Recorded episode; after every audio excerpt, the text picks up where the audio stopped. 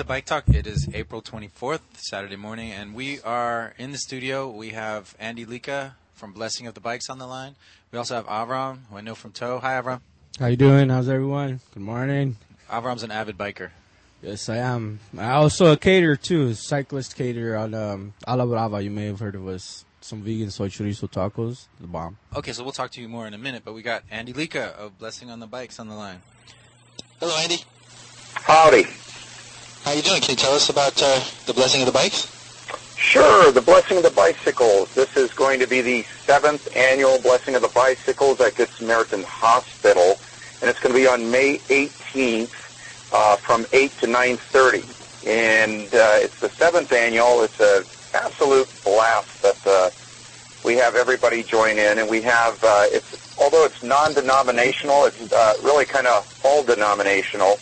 We have a uh, Catholic priest, Episcopalian reverend, an imam, a rabbi, and a Buddhist monk, usually. And uh, Wow. it's just a fun event right in front of the hospital. We've had it uh, each year. We give the Golden Spoke Award for uh, the person who has just really reached out and kind of followed what our vision in it is, and that is really to uh, create a world in which everybody can enjoy the pleasure and safety of a bike ride. Fairly simple. So uh, Mayor, Mayor Riordan, past Mayor Riordan received it, uh, Councilman Tom LaBonge, and this year uh, Mary Stone, who was the prosecutor of the case that took place in Mandeville Canyon with the uh, physician, Dr. Thompson, I think is his name, who uh, injured the two uh, cyclists, seriously injured them. And she has really stepped forward with a volunteer team to, again, set the tone uh, to take care of cyclists. How did this event start, and how did it come to Good Samaritan Hospital? Well, we, um, you know, one day I, uh, at my office, I'm president and CEO of Good Samaritan Hospital, and uh, as, in my office, and I read the paper that they had the blessing of the animals, and so um, I figured I'd do it just one step better, bless bicycles, and uh, have a fun time at it. So even though it has a serious side to it, that there are roughly, um, I think in 2007, there are 698 bicyclists that died in traffic crashes and more than half a million uh, bicyclists who visit the emergency room, including ours. Um, I wanted to recognize that fact, but also have things like a bicycle tune-up, and we have the Metro out there, um, REI, and other folks that support bicycling, the LA County Bicycle Coalition. We have, uh, of course, always the um, downtown um, messengers, which uh, need a lot of protection, right? And uh, we've seen a number of them not only in our emergency room, but I followed them through the years and helped them out. They've even had uh, their babies up in our OB department. Mm. We'll have the uh, police department there. We have bicycle clubs that uh, come in. Hopefully La Grange Bicycle Club comes in because the cyclists, one of them at least, belong to that cycling club.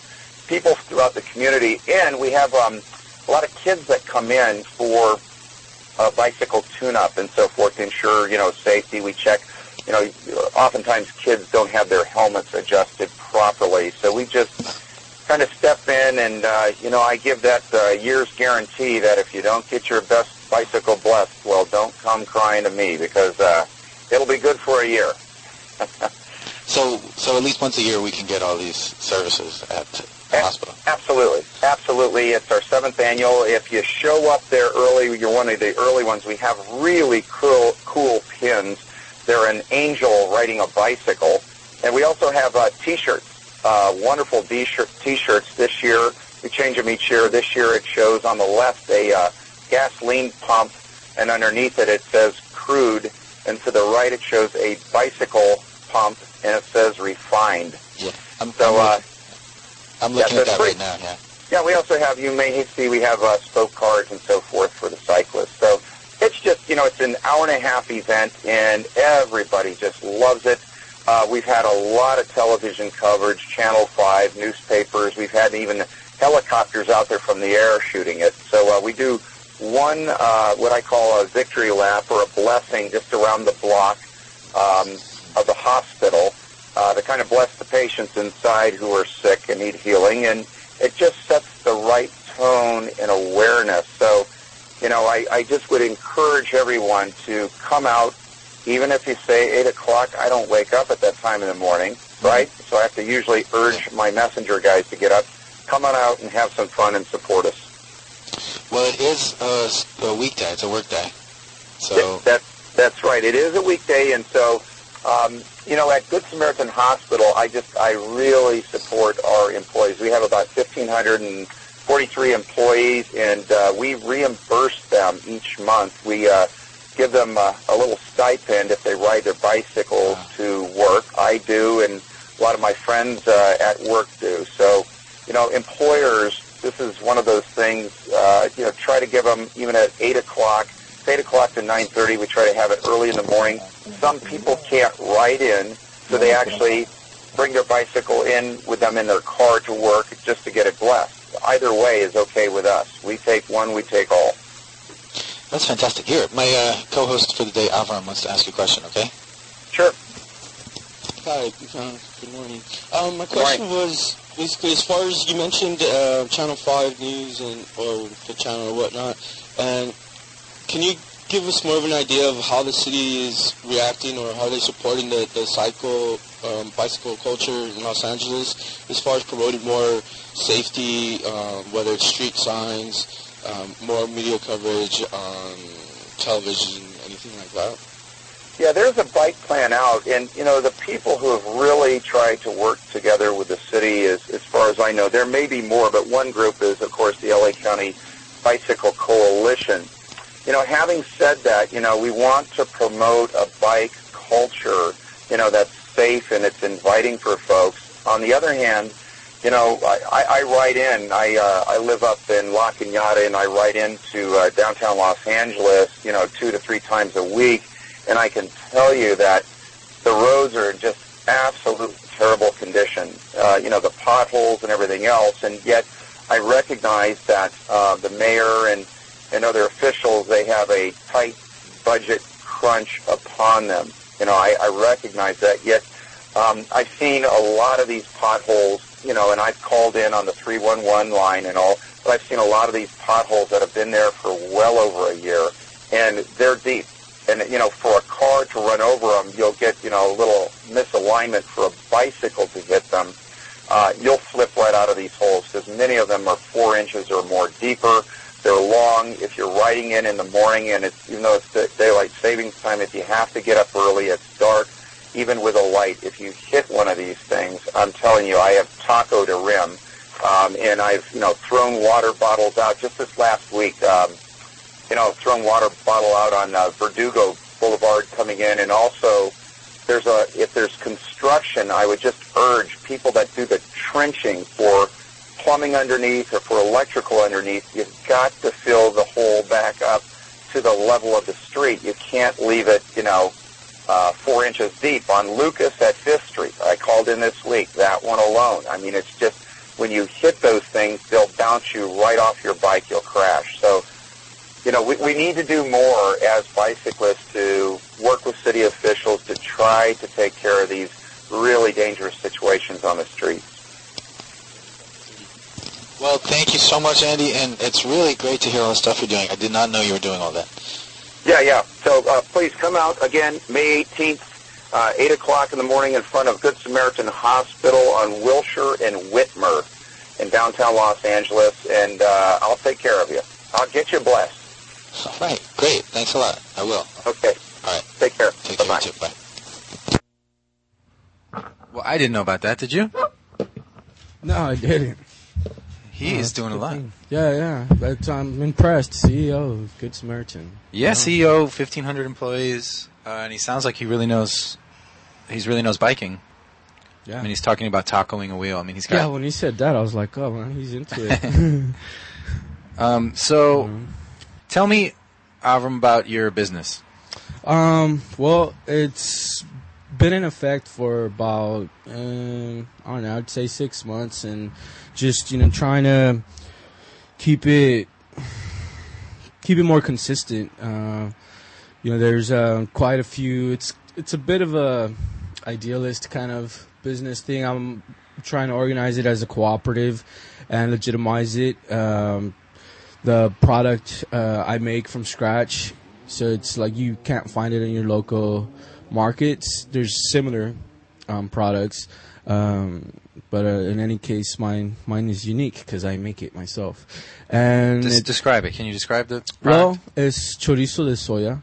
Mhm. Um, it's soybean texturized vegetable protein, Mhm. and it's just seasoned up to taste like the like chorizo. Um, you know, I put a tortilla. I've seen you at events Yeah. with your whole setup. You got the what is that? Um, well, it's pretty basic. It's really simple. It's like kind of like uh, so. I I was using a um, backpackers um, grill, uh, camping grill, uh, which is a small uh, propane cylinder, and you know just kind of put it in my bag, or you know I have a large uh, bag or a trailer. Trailer is much more pleasant. Um, and just go out right now. Just taking care of like venues and events of that sort. Um, you know, I try and stay off the off the streets um, because uh, I don't want to deal with the city hounding me.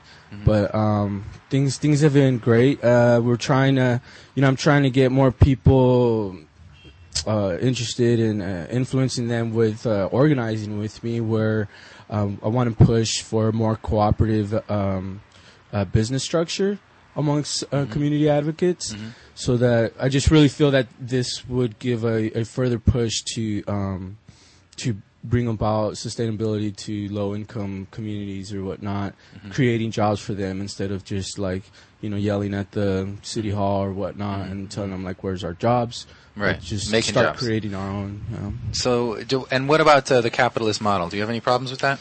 Um, well, you know, I, I do. I don't like the, the hierarchy. I personally, um, don't like it. I, every time I get a job, a, a, a regular job or whatever, where I pay taxes and stuff, I always go home feeling ripped off.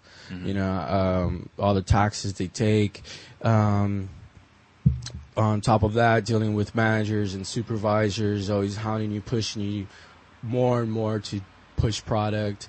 Um, you know, and then you're just as a as a general employee, you're dispensable without, you know, and, and be, the one that really gets me is that you have these corporate companies that are billion dollar companies like, you know, fast food chains and and etc. And you know, none of these they're billion dollar companies and none of them really offer you a full time part in, in, in your um, job position, you know, and the Mhm. and everyone I most people I think are familiar with the catch is that they don't want to pay for benefits and be once you become a full time employee that's that's what you get. You, you're supposed to get health benefits. So they they don't want to give you that, you know, and these are companies that are way wealthy, should be able to do it, should be obligated to do it, but in since that's a whole nother community advocacy that I'm not familiar with and don't really understand why no one's really on that.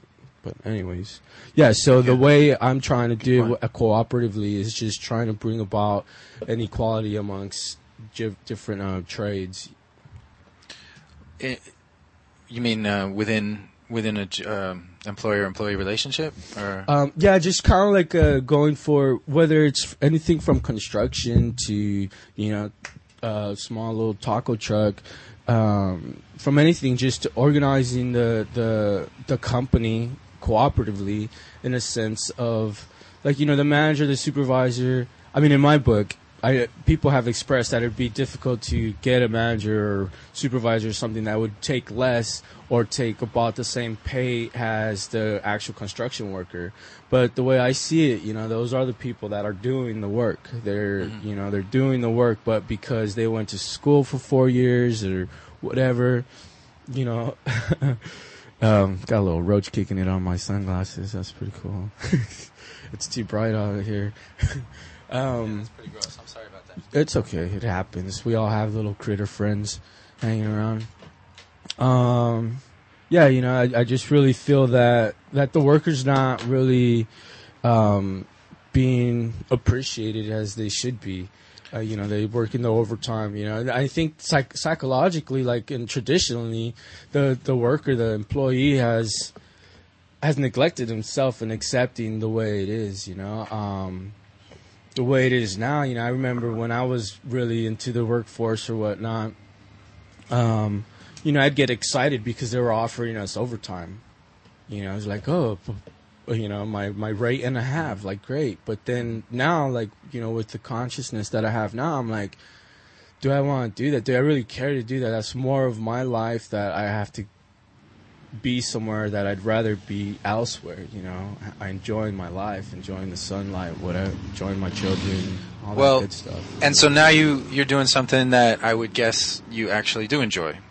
Yes, I do enjoy it. I do enjoy it very much. Um, you know, I, I'm I'm I'm excited about it, and you know, I kind of already foreseen. Oftentimes, I catch myself daydreaming. Uh, um, you know, seeing my product at like farmers, local farmers markets, or you know, it's it's all vegan. So like that's the great part. It's um, you know, a- anyone can enjoy it. And you make it. Yes, I make it. So how do you make it? Well, that's a secret. Is it?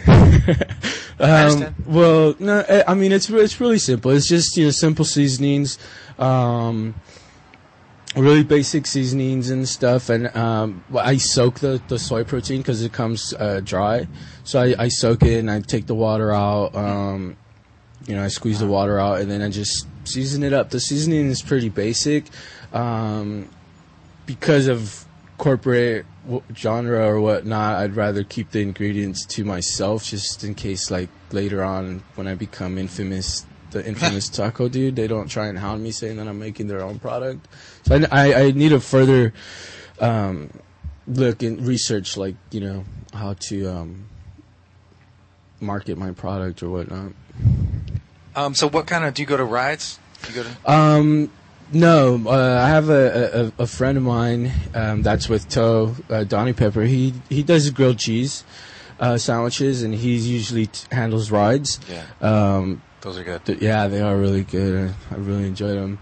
And um, yeah, I, the reason why I don't really cover rides is my my trailer's not really set up to to do it, and rides are so quick that I have very you know I have the garnishment, so I have all these little containers that I have to carry around. But um, it's something that I, that I should be doing. Um, that I, I will be doing. I just need to set up my trailer to make it a little bit more uh, convenient for me. And yeah, but you are kind of in the bike scene. Oh, yeah, yeah. I'm in the bike scene in the sense of, you know, uh, when I get the chance, because this, I'm doing this as a livelihood. This isn't uh, like a hobby or a part-time gig. This, this is um, something I'm trying to make a living out of. Um, you know, it's not making me no thousands or anything like that, but it's making me enough to to um, get by. And so I just, you know, I try and work as much as I can. Um, as far as the bike scene, like you know, I, I, my bike is everything. My bike is my car. My bike is my livelihood right now. Also, so, I'm sorry about the cockroaches in here, man. hey, sorry, really gross. Um, so uh, speaking of which, uh, you know, at what point do you start getting the little grades? What do you mean? A, you know, the city rates Oh, the city rates. Well, um, that I'm not sure of. Um, I, I am looking for legal purposes. I'm looking to get me a business license. Um, I think right now it's just going to be a business license in the, in the sense of, you know, ch- um, being able to prove that I have a business license and I'm self-employed. Um, as far as getting a, an actual like uh, catering license or whatnot, I um, yeah, I, I just, you know, that's something further that I need to look into so that I don't get harassed. Well, we can return to that. Okay, uh, we got Aurisha on the phone from the LACBC. Cool. Hey, Risha, how you doing? Good. How are you? I'm great. We're talking to Aram. He runs a uh, sort of a bike-related uh, soy soyrizo catering business. Oh, cool. So what's going on this week? Lots of stuff. Yeah. We have um, the bicycle awareness ad contest, Oh, really? What's that? which is a partnership with Midnight Ridazz and um, the city of LA, as well as Geoff McFetridge, who's going to be designing them. Mm. So that and Truthbug did an article about that um, yesterday. So that's exciting. And then there are two city council meetings next week that are important, and um, an update on the 10% for local returns. So Start with the uh, just real quick the ad for the bikes, the ad bikes. So regular people design ads and submit them. Yes. So um, the deal with the bicycle awareness ad contest is that um, you know LACBC, working with Midnight Ridazz and the city, we're presenting um, LA's first official street level bike safety campaign, and um, we're kicking this off with a slogan contest. And what this means is um, is that people are asked to submit their slogan um, in order to sort of aimed at drivers to become more aware of um, the fact that cyclists are on our streets and that they start you need to start um, sharing the road with them. And so we've been working with the City of LA and LAPD to produce this safety ad campaign, and we have ad spaces in bus shelters and public amenity kiosks. Um, and then the winning slogan will have their um, slogan transformed into design by Geoff McFetridge, who is a very famous, internationally acclaimed graphic designer and visual artist who happens to also be an LA cyclist. So, um, and Orange 20, as awesome as they are, is going to um, donate um, a prize to the winner as well. Well, that sounds amazing. How are you promoting this? At, you, at, you said uh, at bus shelters and things? Did you say Uh, that? Or is that my the, imagination? the poster is going to be seen throughout LA on bus shelters and kiosks. Um, we're doing this contest. We're promoting it through, you know, different listservs and Midnight Ridazz. student articles. At, and the Midnight Ridazz website, of course. Yes, yes. Midnight Ridazz, blogs, um, personal emails. Pass this on to anyone. This this is not like you don't have to be a cyclist in order to participate. And um, what's the prize and how long is the how long is it? Ad. It goes till May 5th, and the prize is um, something from Orange 20. I'm not exactly sure. Well, and and I meant like how long? Is it a minute thing or is it like a two minute thing or? Um, it's not a PSA. It's an it's a visual ad, so it needs to be like you know under 10 words. Oh, and what's the website again? You can go um, to la-bike.org slash slogan dash contest. Okay, la-bike dot dot org. org slash slogan dash contest Okay, great. slash. And now tell me about these uh, city council meetings, if you could.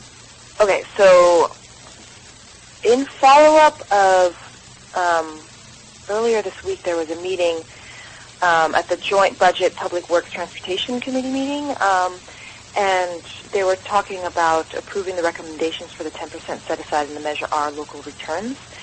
And uh, a lot of people showed up, and luckily, you know, with, with that support as well as support from council members, some council members, as well as the mayor and DOT, we were actually able to get the motion passed, which is a really huge step forward. And so there's going to be follow-up with that now at full city council, um, where we'll hopefully get full approval, final approval for the 10% set aside for bikes and peds, which would be fantastic and would mean that we would have $6.2 million for bikes and peds improvements in um, Wow. the next year. The one, the one thing that we're sort of bummed about is that Parks and Smith, who were, you know, talking sort of against this and wanted it to be limited, um, so they, they want up to 10%. But it did go through 10%.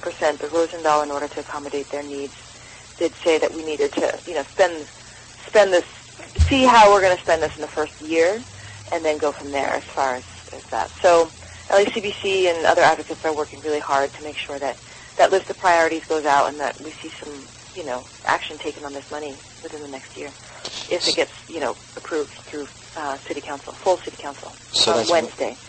That's this Wednesday. The meeting's Wednesday, April 28th. Um, I think it's at 10 a.m. at City Hall Uh-huh. In room 340. And does it help to have people come? Yes, Okay, well, let's hope that people lots of people. make it out. Uh, how are you? Uh, you you hitting the lists and like Midnight Ridazz and stuff to get people out there? Yep, we're doing, you know, sending our newsletter out, sending uh, Twitters and uh, Facebook, all, you know, Midnight Ridazz, everywhere. You guys are doing a lot. Yeah. So what's the second meeting? There's another one. Oh, and then there's the bike corral as well. Um, in Northeast LA, there's, um, with Cycle, um, Cycle spearheaded a campaign, and LACBC is working on it with them um, to uh, uh, have bike corrals. Um, and so there's um, there's a, a an approval as well slotted for the full city council meeting on Tuesday, April 27th at Um, 10 a.m. and and just uh, bike corral is again. Bike corral is like um, set aside parking, uh, bike parking area in one location. They have them in Portland and San Francisco, and it's, you know, it's very, um, it, it's just welcoming for bikes and says bikes belong to you here, and there's, it's a safe space for bikes to park their bikes. Okay, and when would this meeting be? This is on Tuesday, April 27th at 10 a.m. at uh, City Hall, room 340. Same room? Room 340. Is that the bike room? Say it again? Is that the room where they discuss bike issues? That's the room. That's the full city council room. So they discuss lots of different things. It's just the, the biggest room they have there, I think, or one of the big ones. Well, um, and city hall meetings are fun, right? Oh man, woohoo! Exciting. They're just great because it's really a chance for people who want to get their voice heard to come out and speak and really make a difference. Okay, great. So hopefully people will go, and um, it is fun if you are into it. And what else? Is there anything else that you want to? Um, I just want to remind people that you know uh, LA River Ride is coming up, so Oh, okay. join up, be part of the action, um, be part of the ride. We have lots of different rides going on. There's, you know, for families all the way to people who want to ride the, the 100 miles. So go to our website and you can check out. And if you register before May 15th, you get a discount. So now's the time. Okay, great. website is uh, la-bike.org.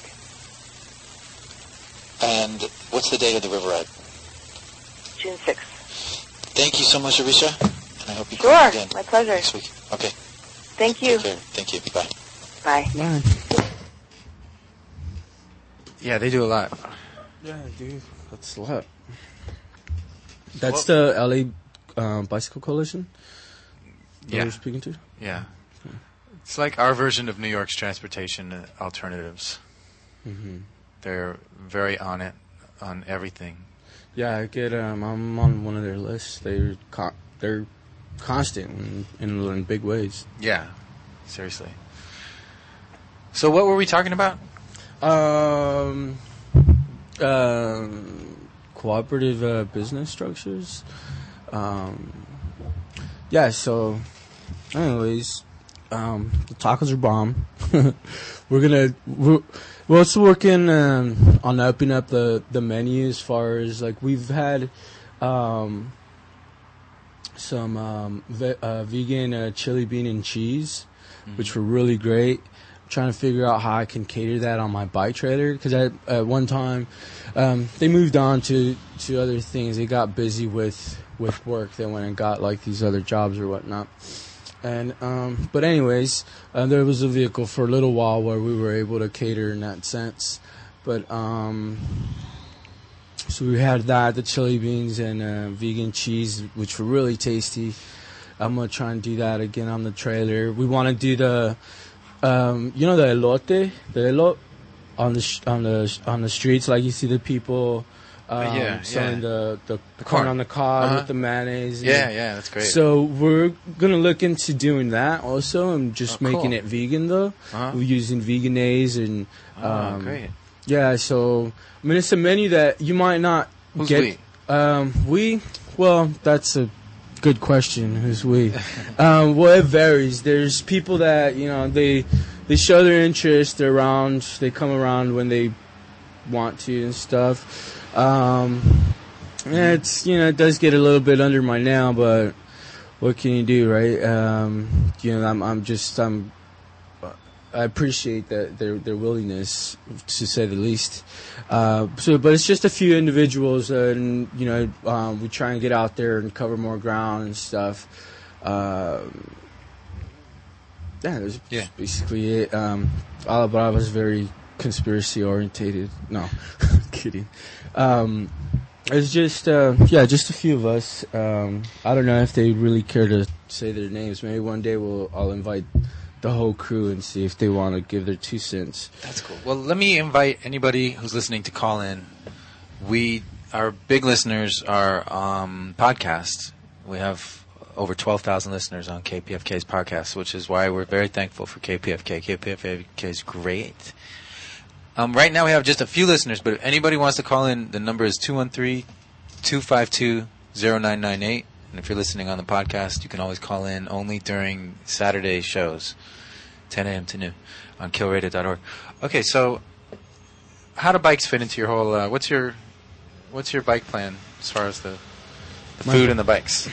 My bike plan is well, it's you know um, a catering service that my goal as far as um, you know the initial startup was on my bike and a bike trailer, and so I'd like to see more of that. I'd like to see other individuals that think you know it is fun um, it's challenging because uh, you know depending on your recipe depending on your product that you hold it's some weight on there. Sometimes i ride around with my trailer weighing you know about 60 70 pounds uh, maybe even a little bit more. Um, but uh, you know i recommend a geared bike um, a friend of mine was saying, "Oh, I, I think I can do it on my fixie." I was like, "I don't know, dude. It's pretty, it's demanding." But um, so um, yeah, you know, catering the Los Angeles area and uh, and just making it happen in in that sense. And from there, you know, I'd, you know, I mean, we have uh, long term goals of uh, getting a location and having some sort of uh, you know diner kind of set up. And um, continuing with the catering, talked to a couple other individuals, and um, some do photography, and others do bakery um, some baked goods.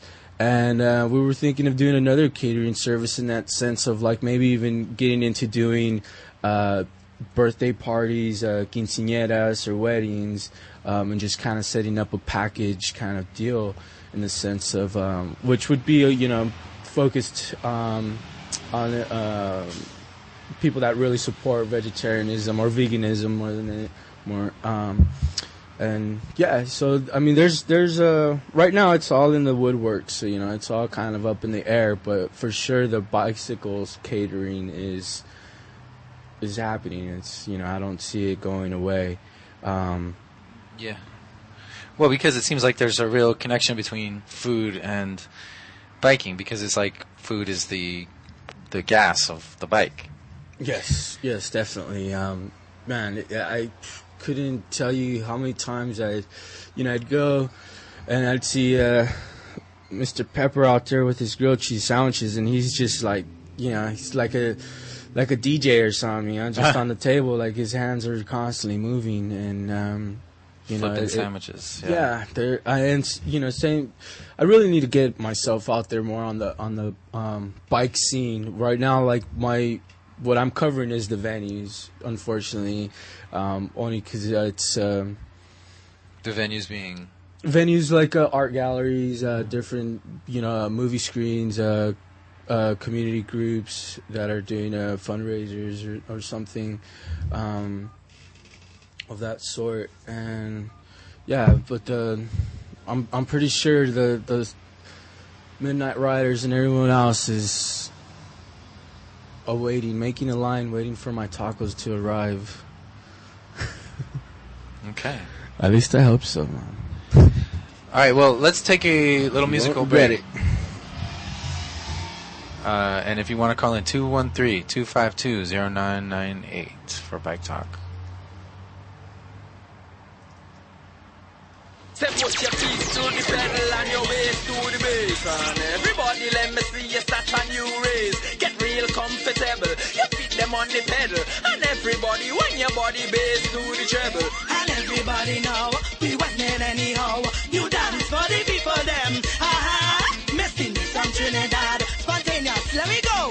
Cause everybody want to see the new brand show. The new dance,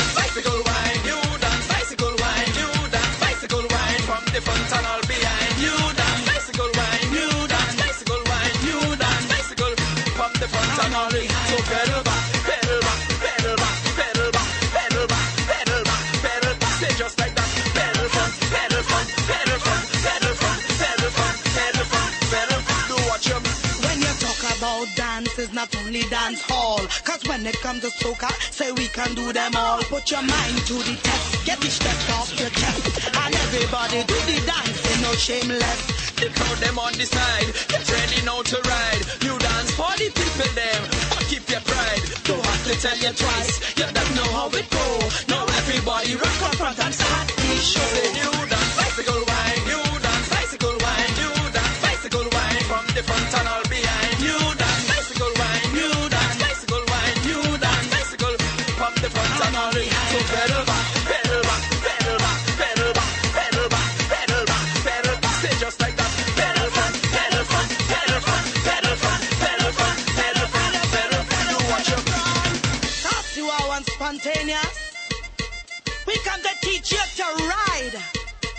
What a wicked combination.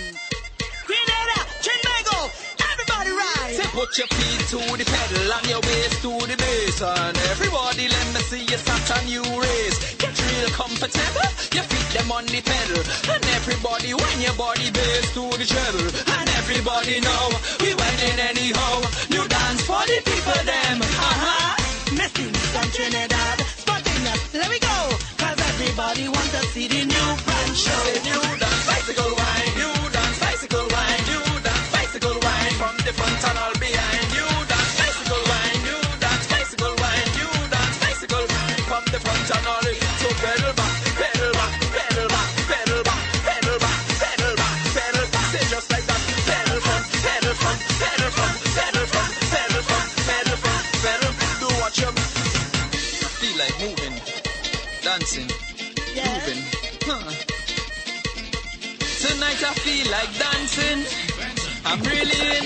dancing mood.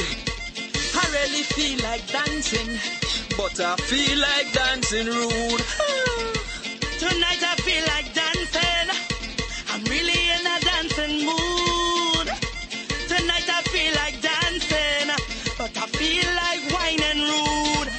Put your feet to the pedal and your waist to the bass. And everybody let me see you start a new race. Get real comfortable. Your feet them on the pedal. Everybody when your body bass to the treble. And everybody know we went in anyhow. You dance for the people them. Yo, uh-huh, this is from Trinidad. Spontaneous, let me go. Tell everybody want to see the new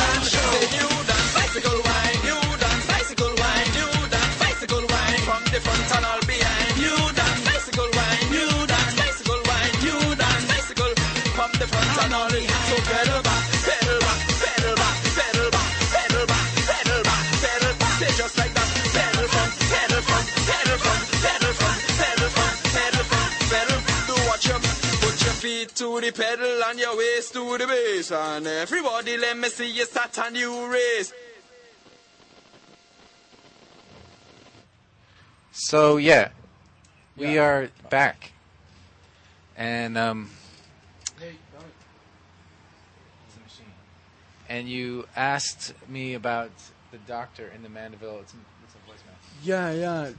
Um, trying to leave a voicemail. Oh, we're leaving Um, a voicemail for Hey, for the hey, the Donny Pepper. grilled cheese guy. Hey, give See um, call Kill Radio a call 213-252-0998. Um, we'd like you to speak about your grilled cheese um, catering there um, to the bike events. All right, talk to you later. Bye. Okay, so you asked me a question. Yeah, um, I was curious as far as uh, the the doctor that the um, Good Samaritan. Jeez, I forgot his name already. Uh, Yeah, hospital Andy Leeka. had mentioned. Um, what what was the the the outcome, the conviction of that doctor? Um, I was just curious about that. I remember hearing about it when it first happened. Yeah, the- it's kind of The doctor in the. Mandeville Canyon bike Yeah, that was um pretty thing. bad. Yeah. Um. So what did you hear about it? He got five years. Wow, Yeah. five years. Well, that's not even that much, really, when you consider he's a doctor and he intentionally. Well, I'm actually that to those surprised, bikers. being that he's a doctor and has the money to buy the lawyers and you know, et cetera, Yeah. et cetera. Because you know nowadays you can buy justice. You don't nec- they don't necessarily serve justice anymore. Right. But right here, it definitely seems like they served him some justice. I don't know. Uh-huh. Five years. It was attempted murder, right? That's Pretty much. basically He said he wanted to teach him a lesson right after the event. Really. Yeah. Wow, that guy's insane. Teach him a lesson, huh?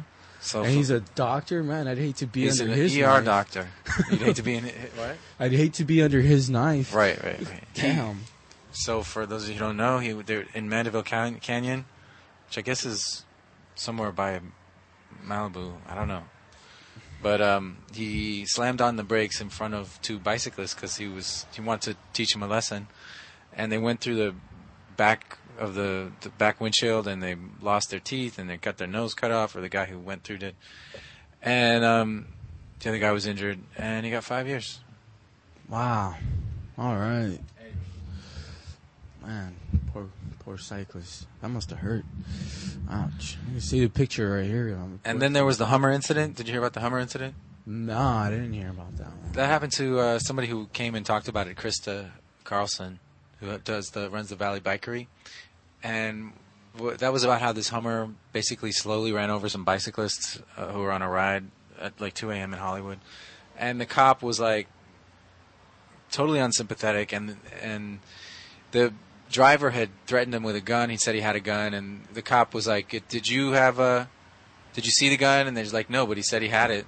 And the cop was like, "Well, if I said I had a lightsaber, would you believe me?" And the guy let the the Hummer driver go, even though somebody was injured and they crushed three bikes. Like, he he let him go with a ticket, and even though one of the passengers fled the Hummer. Wow. Anyway, it was it was just uh, emblematic of the relationship between bikers and the police in LA, which is supposedly changing. Yeah, I mean, uh, I definitely do see like, I don't know, in, in L- in LA, like, you know, I've been here for a year and a half, um, and I mean, it's definitely not biker friendly. Like, there's hardly any bike lanes. Um, as far as you know, um, the, the the signs of the little bike and the bike lane, they're you know when you do see them, they're you almost miss them because they're just so small and um, outside of the lanes or the highway or whatnot. And but um, I definitely don't get honked a lot or anything like that. But it does happen. So I mean, I I, I do think that you know plenty is is happening as far as drivers um, appreciating or being more respectful towards um, cyclists. So that's cool. But man, Yeah, that Hummer, also- that's really trips me out. How like, I mean, Well, and it's such an emblematic car too. I mean, it's like Hummer versus bicyclists. You know, it's very yeah. very iconic. I I'm curious about that. Let's look that up. I, wanna, I mean, even that cop should have got like some sort of like disciplinary action. I mean, I don't think he went. Well, they did, you know- the right way with that. you don't think he went quite the right way, yeah? No. No, it, it, this well, we got a city council that's really pro bike. We got like Mhm. like at least three really pro bike city council members. Wow, So yeah. they, I think, are really doing a good job. I'm hoping. I mean, not everybody would say that, but with the getting the police department to be more aware and responsive, and supposedly there there's training now for how to deal with bikes, and I mean, a lot of people have talked about it on the show. There's there's things that they're doing. Yeah. Training, huh? That doesn't sound too. Well, I figure what is what is there to train? Hey, you hit somebody on a with the freaking car, like Well, you, yeah, but a lot of times it's like you don't get the the same property damage from hitting a biker, you know, so that's not as big of a of a legal issue. Bike talk. Good. It's chicken litter. So we got a call from chicken litter. Hey, Chicken Litter. Hey, what's uh, what's the topic today? Uh, we're going back and forth. Uh, right now, we're talking about uh, bicyclists versus motorists, like in accidents and the police. Well, department. you know, there's a there's a fine line between whether you're going to join the movement or whether you're going to be like just left behind. Um, everybody always mentions peak oil being the crux. I happen to believe greed is the crux and survival. And while it's not like Mad Max out there, um, I think it's only a matter of time before we see people. I, I, I know on a personal level when I get into a car with black woman sidekick, I can I can count down how long it is before she starts uh, throwing f bombs and and you're going what black woman sidekick f bombs moi yeah it gets it gets to that point but uh, the the share thing I think has been working I don't know how well it's going to continue Tell us about the showers, Huh? Tell us about them. the what The showers. Tell us about the showers, but also um, I want to get back to um, road rage because that's one of my favorite topics. your show or my show The sharrows. The sharrows. Well, it, it's funny because the sharrows from uh, they've they've been really slow in coming, and so there's a department of DIY that's uh, done some sharrows around uh, here in Highland Park uh, near uh, a couple of the bike collectives. I know there's The one that Department of DIY. You said. the Department of DIY. Okay. It's a real department. It's, It's a real a- thing. Also, the Department of DIY enlisted, I think, um, and we're not putting names, but um, um, we'll just say his DJ name. He used to be uh, Almond Joy over at uh, the the uh, Kill Radio Collective. He's also gone by Too Tall Jamal. You know, I could continue, but I'm not going to. Okay, I think we know. We we know who he is, and uh, he's also looked at it as a social movement. We we saw him last, believe it or not, getting breakfast. Oprom is writing down Department of DIY like like it's going to be online. Is, is that is that findable online? No, yeah, I, I, just. I don't uh, think so, but you know what? Sometimes it starts like that, and it's Yeah. just keep going. Um, Oh. The the other thing is, uh, we also saw that Donnie. He came out and supported uh, Feel My Legs. Everybody always thinks that Feel My Legs is just some sort of event for jocks and stuff, but it really does join the community. All these little spirited events where they're almost like a, a test of stamina and stuff. And I'm sure if we ever get to that crux where it is cars against or cars versus, like in some bread and circuses of uh, a bad sort of what what is it uh, uh, gifting, similar to how Star Trek used to do. Like, what if a whole society, Rome still lived, that kind of thing. What if a whole society, the car, was still embraced, and it's the 20th century? You know, I mean, you can look and look and, and sort of in a world you didn't create. You know, and what what it finally comes down to is if if indeed we want our own survival, these scenarios aren't too far off. But the one I like to believe is that we wake up and realize that sometimes, like the Psycho Girls say, it's just one little trip. Just don't take the car. Enjoy the landscape. Enjoy what's left of it before it becomes the vast wasteland of development and somebody's idea of utopia is uh, is another strip mall or widening the lane to get more trucks to move. I tried, and this is just a personal examination. I tried to do an interview on Figueroa near here the other day, and it was so noisy just from all the traffic, normal traffic, normal car traffic, that it it, it was just unusable in some parts. But anyway, I digress. Um, it's it's not a us against them, and I think that that's what everybody thinks it is. I think it's an us, and who are we going to recruit next that's going to really see that, hey, this is fun. Hey, I really like we're riding this bike, and you know what? The more I ride it, the more I'm benefiting from it, not just on a physical level, but maybe on an emotional, spiritual, and social level. I'm able to interact with people a little bit better, interact with my community, and it's not just a you know, a, a two corridor to get from one freeway or bypass to another. It's actually a community again. It might actually have a name other than, oh yeah, some sort of note on a on a car or some planning thing for DOT. So anyway, that's that's where I'm going. I, I know that you've mentioned hopefully the uh, the big show on, on sustainability that the kids from Santee High are doing this afternoon or this evening, right? Well, I, I didn't because I didn't think it was really bike oriented. Oh, God, how Although could it not be bike it is. Yeah, oriented? You're right. It How- is. You know, that's that's the other thing. This this Tuesday, in lieu of Earth Day, PBS has been running all these shows, and they they did this one about the mayor, uh, the mayor, the governor, you know, Schwarzenegger.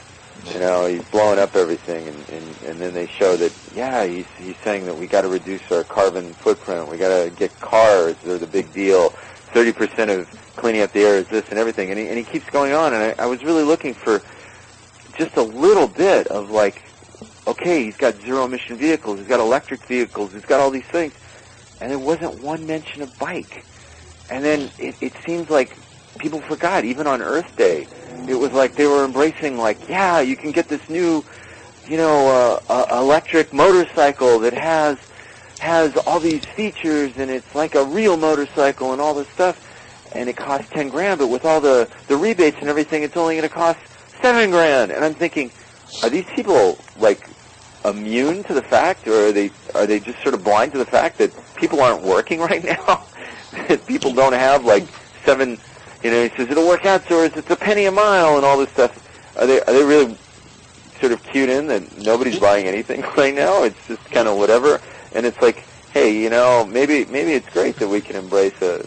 Hey, chicken litter. I, I wanted to comment on that. I mean, because I, I kind of like been noticing that um, myself as far as like you know this whole uh, uh, renewable energy or or whatever um, this um, you know green movement is. Like you, you, s- I'm what I'm noticing is that there really is no kind of like okay, we need to be more humble with our you know, um, whatever resources and not drive as much or this and that. But really, it just seems like everybody's jumping on the wagon to create this new product of like electrical cars or hybrid cars Yeah. or whatever, you know. And it's not really like they're not really.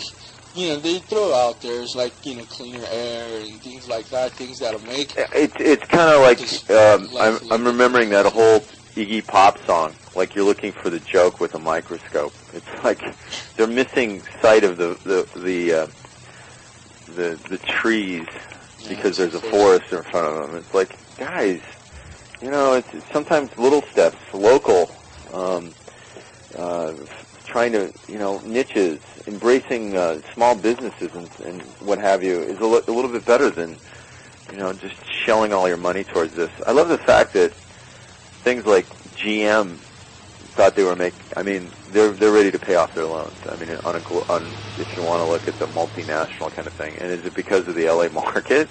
Is it because people are going out there and buying GM cars?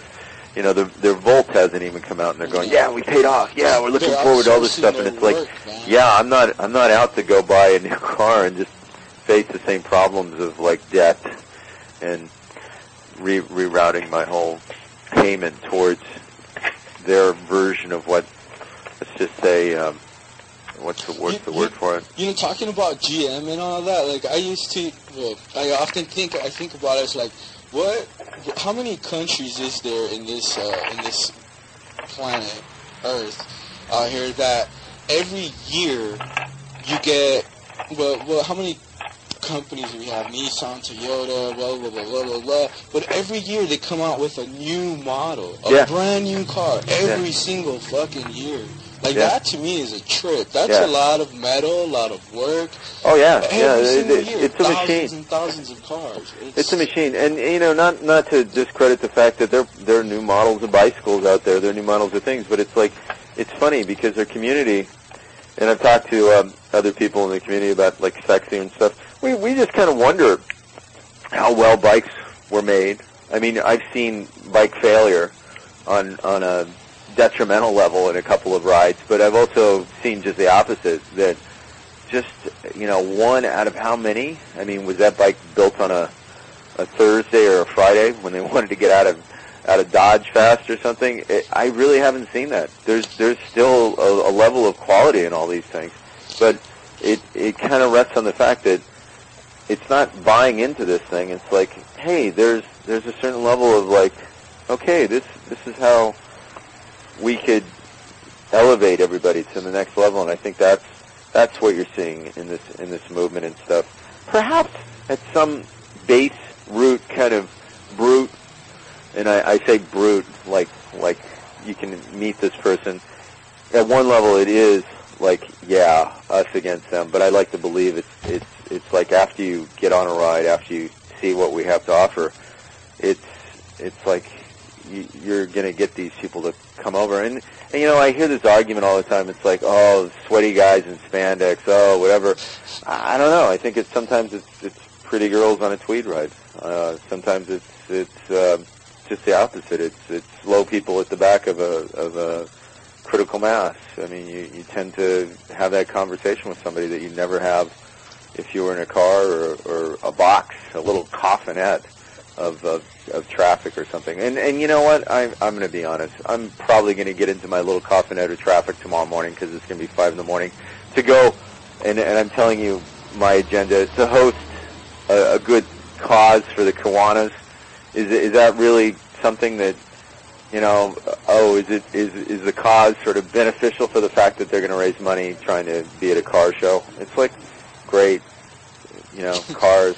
They've got them in museums. They have their own museum, but I'd like to believe at some point there'll be a an alternative energy museum too, just like there's an alternative energy expo. But it's not so much the ones that are just sitting there that you can look at that you can sort of ooh and ah, or the Bianchi that everybody sort of, you know, secretly goes home and sort of has that nerd boner over.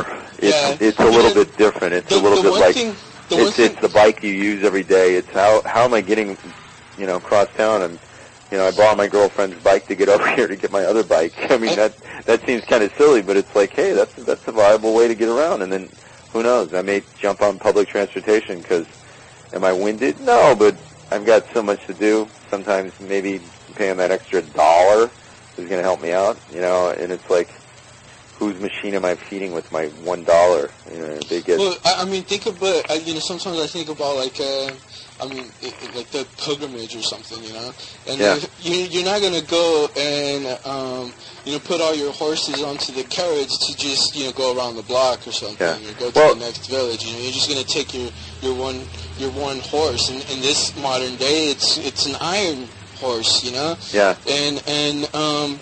Well, I mean that's even a bicycle brand too. is I mean, there's there's the Iron Horse bicycle brand out there that's trying to brand the same kind of thing.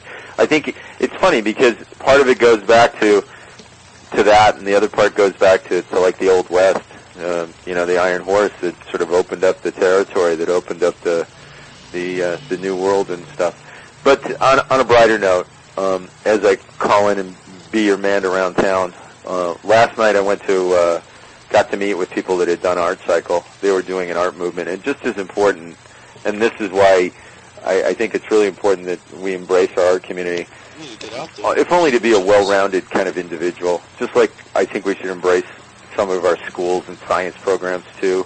I mean, where are they going to come from? Where are we going to get another genius just to show up and do it? No, everybody has to be educated. You know, geniuses don't work in a vacuum; they work with everyone. And and I like to believe we can all be somewhere geniuses in there, if only the elegance of how we um, embrace our world, how we sort of look at it and say, hey, this this isn't just a place that's sooty and dirty and everything. It's a destination. People are coming here already for for Hollywood. Let's just expand that a little bit, bit and make it habitable for the inhabitants that are doing this. And um, the other part of it is, it was Earth Earth Day last week, and and some of the smaller things. I, I went to uh, down to the Normandy Elementary School, and they had a brilliant kind of thing. And today, up in uh, Yeah, at uh, another studio here in Highland Park, on off of uh, Avenue 57, um, 2040 South uh, Avenue 57, the La Tierra de la, and you have to excuse my Spanish, de la Colabra, or Calabra. They're doing a big all-day celebration, free admission, and it's, I think it's these smaller ones, the little peaceful warrior children. In fact, that's a performer. They're coming out of the woodwork to, uh, with free food and local vendors and stuff. So those are the kind of things that maybe your dollar should go to instead of like, and, and you know, you can argue that, yeah, we, we have to bail out GM, we have to bail out these things, but I like to think on a, on a personal level, I like to bail out my neighbor. I like to bail out the guys that are up here that I'm going to have more fun. And, and it's funny because I always meet the same five or six names. You know, Bizard up here. You know, uh, Potter on a ride coming home that, that volunteers over at the bike oven. Uh, you yourself that I always see at these events down at Toe.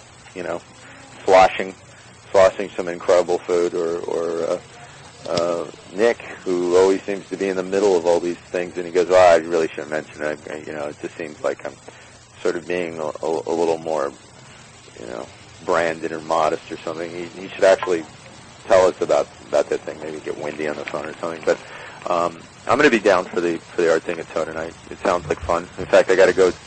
This is great. It's like the it, the 11th hour was last night, and now I'm into like 11:30, and I'm still pulling and doing interviews and stuff. But I'll, I'll have a video piece there tonight, and a, and a video thing, and we'll have some some artwork. Uh, from our permanent collection. I love saying that like we're a museum. From our permanent collection here at the Bike Oven in our art wall, we're going to have something down there too. So um, come down to Toe tonight uh, and, and see what the, the kids are debating about or, or something. I'm going to give them a couple of things to debate about. Yeah, but cool. uh, there, there you go. And, and like I said, tomorrow I'm doing Kiwanis over at uh, Johnny Carson Park. If you want to stop by and and uh, help help the kids out, just forget that they're it's all uh, old cars and stuff. That, see, that's the other thing. There's there's there's that reverence about, and and bike people do it too. And I think I touched on it. That you know, it's it's it's the bike you ride. It's the car you use every day. That's that's this one thing, and uh, you can elevate it into art and stuff. But I like to believe that it's still transportation at its, at its core. It's still two wheels that are getting you somewhere, and uh, sometimes it's two wheels, sometimes it's uh, metro, sometimes it's you know maybe the future we should be looking at. You know things like that that Right, so- flying car they always promised us, or You know, we need that math math training to get to that flying car. We need that background to get to the the next, uh, you know, monorail or something. Because I, I really don't think that having a lobby and doing it politically is, is the only way to get stuff done in this town. Sometimes somebody just has to grab it by the horns and say, "I'm riding my bike across town. Fuck you guys. I'm not part of anybody's radar. I'm not. I'm not making a glitch on anybody's like thing. I'm just gonna gonna do it all on my own." But uh, sometimes you have to talk to your friend too. Yeah. Anyway, man, that's that's about it for me. I think I'm out, and uh, I I think you guys are getting into conversations that that are transcending just the bike movement. They're getting into things like what what is the the political agenda of some of these people out there that are taking your money all the time and they're not producing anything. Well, what about that bike plan that's not being produced? I mean, you could harp and harp about that, but at some stage, like it, it comes down to DIY. So I've ranted, I've raved. I'm sounding about as good as some of the the other programs on on uh, Kill Radio, but uh, hey, that's that's how life is. Okay. Well, all right. Are you bringing your projector? no, I'm just bringing a, a, a deck because I don't, I don't want it to obstruct. I think I'm going to bring a, a, a small, you know, monitor and a, a little we have, we have something to show too. What? We have something to show too. Oh, okay. Well, we'll we'll figure it out. All right. Thanks, Chicken. that's how life is. I'll bring the DVD in a in a tube. They're throwing them out. That's the other thing. Have you noticed the plethora of big screen TVs all over town? What's going on? I don't know. that that whole industry, I, I guarantee, people aren't getting upgrading; they're just getting rid of them. So, I'm gonna upgrade a little, maybe get rid of it. Who knows? All right, peace All right, out. Paul. Thanks.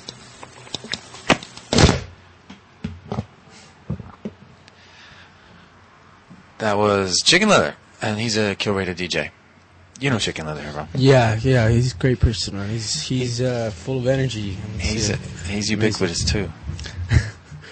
He's a what? He's ubiquitous. He's at, he's Oh. every event. He's I, I was at Earth Day and he was he had was in a um, pedicab Uh-huh. taking kids around. Oh, And the second I got there, he uh, gave it to me, and I had to start driving kids around uh, in circles. And then they were loving it so much. They I, like I, they, there were kid, there was a line of kids waiting. wow, right on. It was pretty cool. Totally didn't expect it. That's cool. And we have the thing tonight is a thing we started for my school, Santee High School, where I teach English at. Well, I might be dis- displaced now because of moving to a traditional schedule. I might have to go to a different school. But I have until now taught English at Santee, and we have this debate team that I coach, and we're doing service learning projects for climate change. And what we're doing this weekend is a an art contest for students and other artists to envision the sustainable future, like the world if it's if it were sustainable, what would it look like? And what we're going to do is we're going to take the art show around town by bikes to different schools. Cool. Can you de- define to me um, what do we mean by uh, sustainable? A sustainable future? What? Well, sustainable means that it can keep going. It's not finite. It's not going to run out like oil, you know, or like our um, atmosphere or like our environment, you know, like it's not going to. Thank you. Just a second. Can I get back to you on that? Yeah, definitely. Hello, uh, Bike Talk. Hey, Bike Talk, it's Wendy Hey, Wendy. from Art Talk. Yeah, this is Wendy from Art Talk and also the Sustainable Art Show from tonight. Yes. Yes. Well, you know, it's going to be a really cool happening. Um, I talked to Tiger, and we have probably, literally about a hundred student works that will be on display at Toe Gallery. And the art exhibit is a special exhibit um, featuring but mainly student work, but also the work of some LA-based artists, and it's called A Vision of Sustainable Future. And it would be what uh, sort of visions and, and representations of what our world will look like if we manage to either control or prevent the or reverse the uh, debilitating effects of climate change. And So it's going to be pretty cool. And do you need to know where it is? I know, no, I know, but you can you can tell us. Well, Yes, no, no, well, no, wait, I- Wendy, Wendy. Actually, I think that it's supposed to be by invite only now that the landlord has stepped in. What I'm saying is it's officially by invite only, so if we put it out on the on the air, we might be. Well, I'm I- sorry? I, mean, I realize that we're inviting a lot of people, but I was told that we can't just say the address, and it's going on KPFK. So if we say the address, it'll be like Well, then call into Bike Talk and figure out where it is. Yes. Call me. It's call at into Toad Bike Space. Talk, Yeah, two one three two five two zero nine nine eight. So Awesome. so, but um, and tell us what this has to do with bikes. What does that have to do with bikes? Well, bikes are an integral part of a sustainable future, as you know, Nicholas. That's right. And we're going to be taking it around town after this by bikes. Awesome. Great. Yeah. Yeah. So, So guess- it should be fun. Everyone should come down. It's it's from six to ten, and I think there's going to be um, some of the high school students may actually be putting on some some food, some some culinary delights as well, and we'll probably have some some beverages as well. So people should come down and check out the show. We have actually I've got um, Andrei Mirovpolsky, who is a brewery artist, and he's going to be he's agreed to be the the special guest judge of the exhibit. In fact, I was just now putting together the list of all the works, and it turned out there were a huge amount. Um, and I hope, Nick, that you're going to come down um, about, there about 1 o'clock and help me set up. Oh yeah. I'm Awesome. All right. Thanks, Wendy. Thanks a lot. Sure, we'll see bye. you soon. Bye. Cool. Wow. There's a lot going on. Huh? So there's a lot going on. So you know what sustainable is, right? I was just trying to define it. Um, Yeah, but uh, well, you know, I didn't like on the on the scope. You were talking about it like worldwide, or, or you know, in the, in the world in general. Um, I was not familiar with that. I know that it's been coming up. I mean, for me, sustainable is is something where you know we bring it back to the roots. We bring it back to the grassroots. Bring it back to the community. Bring it back to you know um, knowing each other as neighbors, as as you know mom and pop shops. You know, getting rid of all this corporate shit that like really doesn't give anything to the community. You know, um, how many of these corporate companies like give anything back to the community to advocate for, you know, um, bicycle lanes for, you know, all these you know things that are that are happening in within communities. Um, so I mean, to me, that is sustainable. Sustainable is just bringing it back to to the people, um, and and and making our own uh, sustainability, not having to worry about oh, what are we going to do? I'm unemployed. Uh, my unemployment is going to end. You know, I oh, I hope they, you know, the government extends my unemployment. Like, you know, the, these are the kind of things that we have to look forward to right now. Um, and I, and I mean, it's not just as in right now, but as in like I'm alive right now. But this is a, a story that's been told many, many, many times, you know. And and um, fortunately, you know, we just you know we need to bring it back and live like the Amish or something. Oh yeah. But uh, you know that that to me is uh, is how I see sustainability. Is you know you can't really. We can encourage people of how great a bike is, but just the same, there's going to be that talk of like, oh, my car is this great because you know whatever you know what I mean, and and, and that's it. That's all. It's unfortunate, but whatever the case may be is just in the sense of like once they lose their job, once they don't have their money to pay for their car insurance, or once they keep getting in car accidents or parking tickets because there's no place to park or whatever, you know, all these different things about having a, a, a vehicle of that sort, you know, they may find themselves on the bus or on the car, I mean, on the bike, you know, or walking even, um, because they don't know the schedules to the busing, the metro, or you know, or anything like that, or don't have the confidence to to be on their bike. I think that's one of the one of the issues maybe that that we may as a as a um, bike enthusiasts, you know, that that that we having to deal with. Maybe there would be that many more cyclists if they didn't feel so like, you know, afraid. Yeah. Yeah, that's one of the big issues, especially in LA. Uh, it doesn't seem like there's a lot of safe biking that you can do here. No, I personally, I mean, I'm a pretty good uh, cyclist. You know, I I, I ride. Uh, I uh, sometimes I've I've pushed my luck. You know, just exciting myself. I push. You know, I tend to ride on the edge sometimes. But um, personally, like I, you rarely, rarely would see me riding down a street like Vermont. Uh, you would not see me riding the street in Vermont. If you saw me on Vermont, I'd probably just be crossing the street. I, I you know, I make my own bike lanes. I, I look for, you know, I, I do the the back streets, man, and I just kind of stay there. I know that they're a bit slower, but oh man, I, I'm safe. I don't have to worry about getting hit. Even though I did crash already once. It was a funny story, yeah. I was living in uh, South Central and going to school out here in LACC, Mm-hmm. and I had my uh, I had a, a basket in the on the front of my bike, and a big orange bag, you know, and I had my books in there. It's pretty heavy. I'm riding down. I'm going down this hill, and this person decides, you know, this driver decides, you know, they're gonna go into their driveway, and um, you know, they're on their way home or whatever. I don't know, but then hesitates. And I start slowing down. It you know, when it hesitated, I thought that was my signal of saying, you know, go ahead, I'll go after you.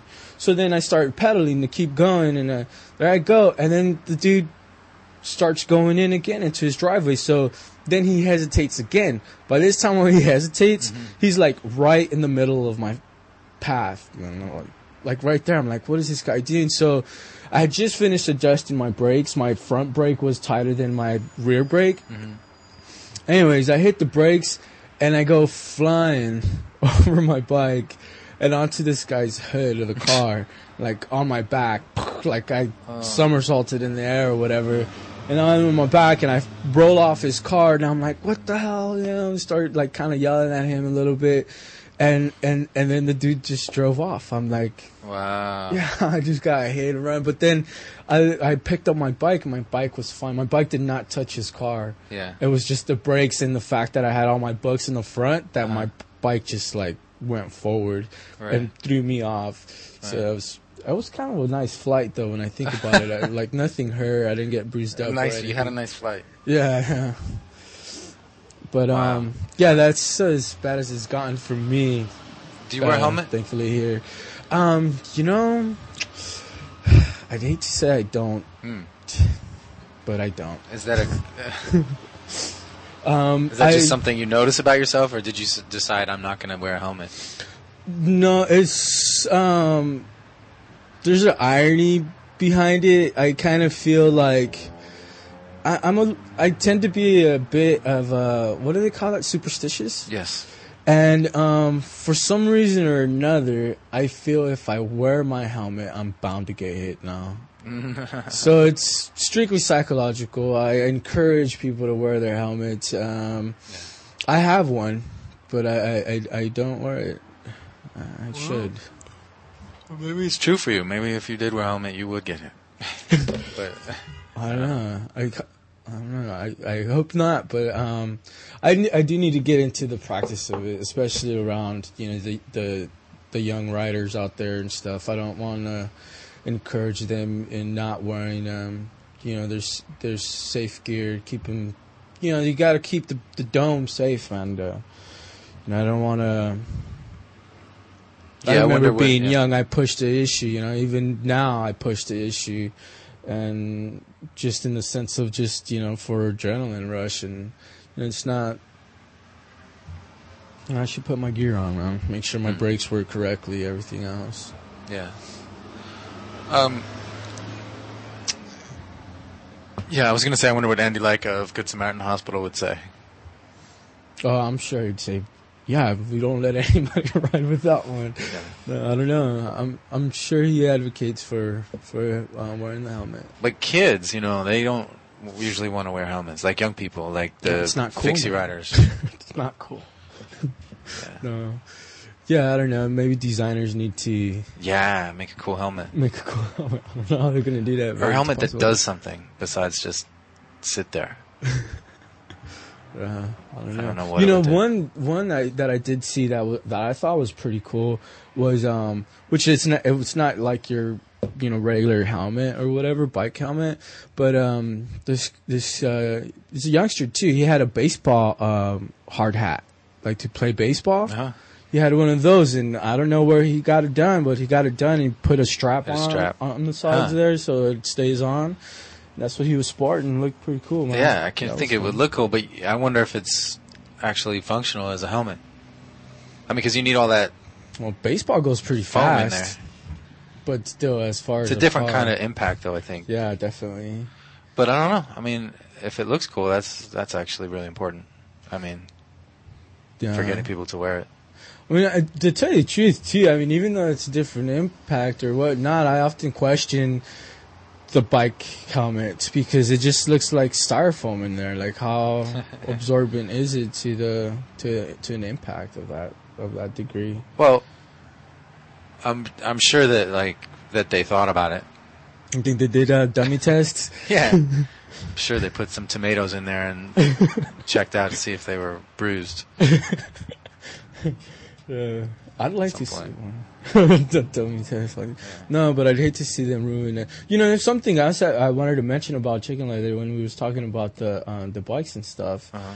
and you know, and the the new models every year, new models, new models, and I know that there's new models in bikes too. It's just as as um I don't know what to call it. Um, you know, they just it's just it's the thing. It's what we're used to making new models every year, whatnot. But I mean, the level of you know cyc bicycles, like the you know the amount of metal you use, the different mechanics, it's not as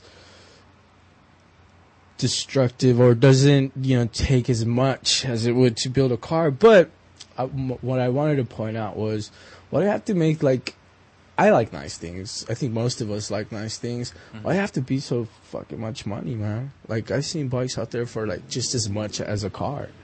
Yeah. Well, Is it the brand? Is it the is it you buying you paying the name or is it actually like no, I mean I think the technology involved in making those high tech parts and everything is really expensive. Mm, that makes sense. But do you need a bike like that? No, because I don't really I don't do marathon or wait, it's not marathons, right? When you're on a bike, Racing? are they called marathons? No, marathons are runners, Cent- oh. runners, right? What are they called? Centuries? I don't know. What are they called? Oh, maybe century. Century sounds good. Bike bike marathon? Bike marathon. Oh. But I I want a track bike, man. I wanna I wanna Yeah. fucking race on the velodrome. I wanna go on the velodrome. I and I don't know. I wanna go on the velodrome.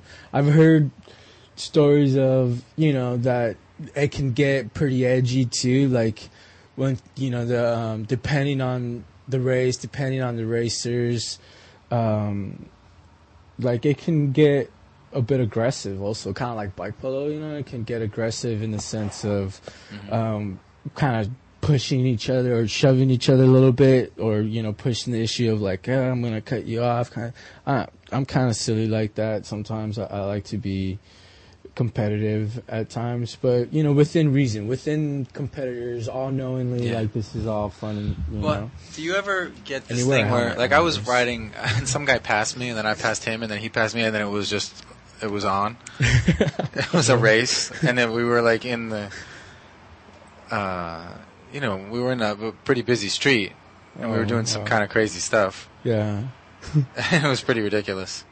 yeah But um, you ever do that? Um Just in the street? I have uh, not with uh, not with other people. Um, usually myself. I have been. Uh, people have invited me to the the race, but because of that, knowing myself, like I don't want to hurt myself. I don't. I don't have my mom and dad to take care of me anymore if I get hurt. So I I'm def- that's why I, I'm like really want to go on the velodrome because the velodrome I know where I'm at. I don't have to worry about a car running my ass over or anything like that. But I um you know it's definitely an adrenaline rush in those types of races. Man. Like I can you know it's like Froggy man. Like you just gotta zigzag through the cars and things Yeah. like that. Um, New York is pretty crazy like that. I bike messengered for a couple, you know, a like a couple weeks on and off over a few months, and um, the messengering. You ever do that? Uh, I did it for a minute. Yeah. Yeah, not very long, unfortunately, but yeah, that was pretty cool. The the like the uh, the ethic of messengering is is a lot of it's about, con, you know, getting in between the cars and getting kind of Getting to your destination at a Yeah. certain period of time. Yeah. Yeah. yeah, definitely. I was doing it out in, uh, in Portland, Oregon, and um, yeah, it was it was it was fun, man. I really I enjoyed it, um, but um, it didn't. Unfortunately, it didn't last. No, those those uh, those kind of uh, jobs, like you know, everybody wants one, so it's kind of hard to get in sometimes too. Hmm. But um, I mean, most cyclists want one. People that really, really, really love their bikes. I mean, what what better job, right? Ride your bike and get paid for it. Like fuck yeah. It's, So you think it's hard to get a messenger job? Um, well, I think it's it's definitely not easy. Um, maybe consistency to pay off as far as like keeping in, you know, keeping a, a steady face amongst uh, the the people that offer those jobs, the companies that offer those jobs. Mm-hmm. Um, but uh, you know, oftentimes you find yourself having to compete with the people that already have those jobs and their friends and whoop, whoop, whoop, and yeah, Yeah. so it becomes difficult. Well, we're waiting for a call from Dan from 88 Bikes. It's a it's a org, nonprofit org that gives bikes to people in developing countries who other, otherwise can't afford transportation. So I was thinking um, maybe we could take a musical break. What do you think about that? Yeah, that sounds great. Man. All right. Let's play Giant Bicycle by Tom Rosenthal.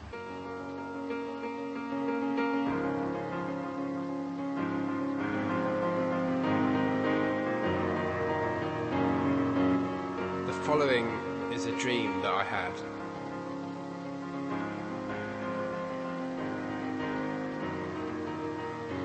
Imagine a bike, a really big bicycle, sort of like a penny farthing, uh, as tall as a house or perhaps like a small tree. And then imagine Richard out of Richard and Judy standing on, on Judy's head, and then on top of Richard's head, Prince Philip stood, and then on top of Prince Philip's head, there's a sort of young giraffe standing. It was about as tall as that. Then imagine a double decker bus and being on the top deck and going right to the front where you can only see the road and you can't see what's behind you, you just see the road disappearing in front of you. That's that's the view that I had. So I could see everything really clearly. And it was a time when people ruled the streets like like they did, say, 100 years ago, and there there weren't many cars, and the, the street was like the place to be. And I was wobbling from side to side on this bike, sort of like a tightrope walker with really bad balance. And I was getting stressed about the possibility of falling off and hurting myself. And all this time I was stressing, I knew there was someone ahead of me that I was supposed to be following. You know, like when you're on holiday and, and one person knows the way to somewhere and you've just followed them. But, you know, I was on my giant bicycle and I just couldn't see this person I was following, but yet I still knew where I was going. I was still following them in some way, which is very bizarre. And I passed some amazing places on my travels, and one of them was when I stopped to watch a Madonna concert, and I, really don't know why I stopped. I don't even like Madonna that much, and for some reason I was very keen to get to the front, but of course this proved very tricky on my giant bicycle. And then out of the blue, the whole crowd just left me alone, and I, I didn't know what was going on. So I, I went closer to watch Madonna to, to go up to, and suddenly Madonna and the whole stage just disappeared, and it, it just became this one door, this one blue door, and I opened it as you would, and I really don't know how I got the bicycle through the door. Who cares? It's a dream. And on the other side of the door was the sea, and it was a really clear blue sea, and it was just completely calm. And for some reason, I didn't look at the sea. My eyes were drawn towards the clouds, and the clouds were arranged in a formation that seemed to spell a word. And I vividly recall the first three letters, which are L O O and there seemed to be one more letter, but I couldn't quite work out what that was. And I think it might have been a K, which would have spelt look, but then again, it might have been an N, which would have spelt loon, which would make maybe more sense. I don't think I'll ever know for sure. Anyway, I suddenly felt compelled to ride the sea, and in normal circumstances, this would have been highly unwise, seeing that I was on a giant bicycle.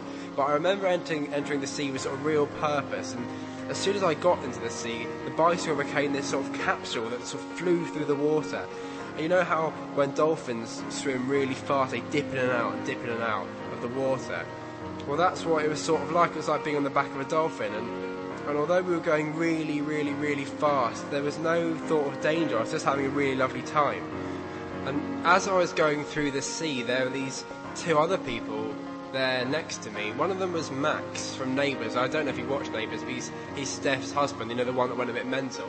And then the other one was one of these figures that only appear in dreams. They just don't seem to have a face, they just have a presence. And we quickly reached the shore, and then all of a sudden I was back on the giant bicycle again. The companions were long gone, and I was going along a road and a completely empty long road, and I had an overwhelming feeling that I was in the south of France because there were just field upon a field of these really tall sunflowers. And I had this sensation of being liberated, but yet at the same time I was still following this something or someone. And I rode alone for what seemed to be quite a while until I was joined by this horde of cyclists, and they were all wearing very tight lycra outfits. And suddenly I realised I was part of a race, and I reckon it might have been the Tour de France. And of course, I had this massive advantage because they all had regular sized bikes, and I had this giant one. And I recall glancing down and seeing this cyclist look very tired, and for some strange reason, the cyclists were in a sort of cartoon form. If you've ever watched Belleville Rendezvous, you'll sort of know what I mean. And they were pedaling furiously, and seeing them get competitive, I started getting competitive, and I started pedaling faster and faster.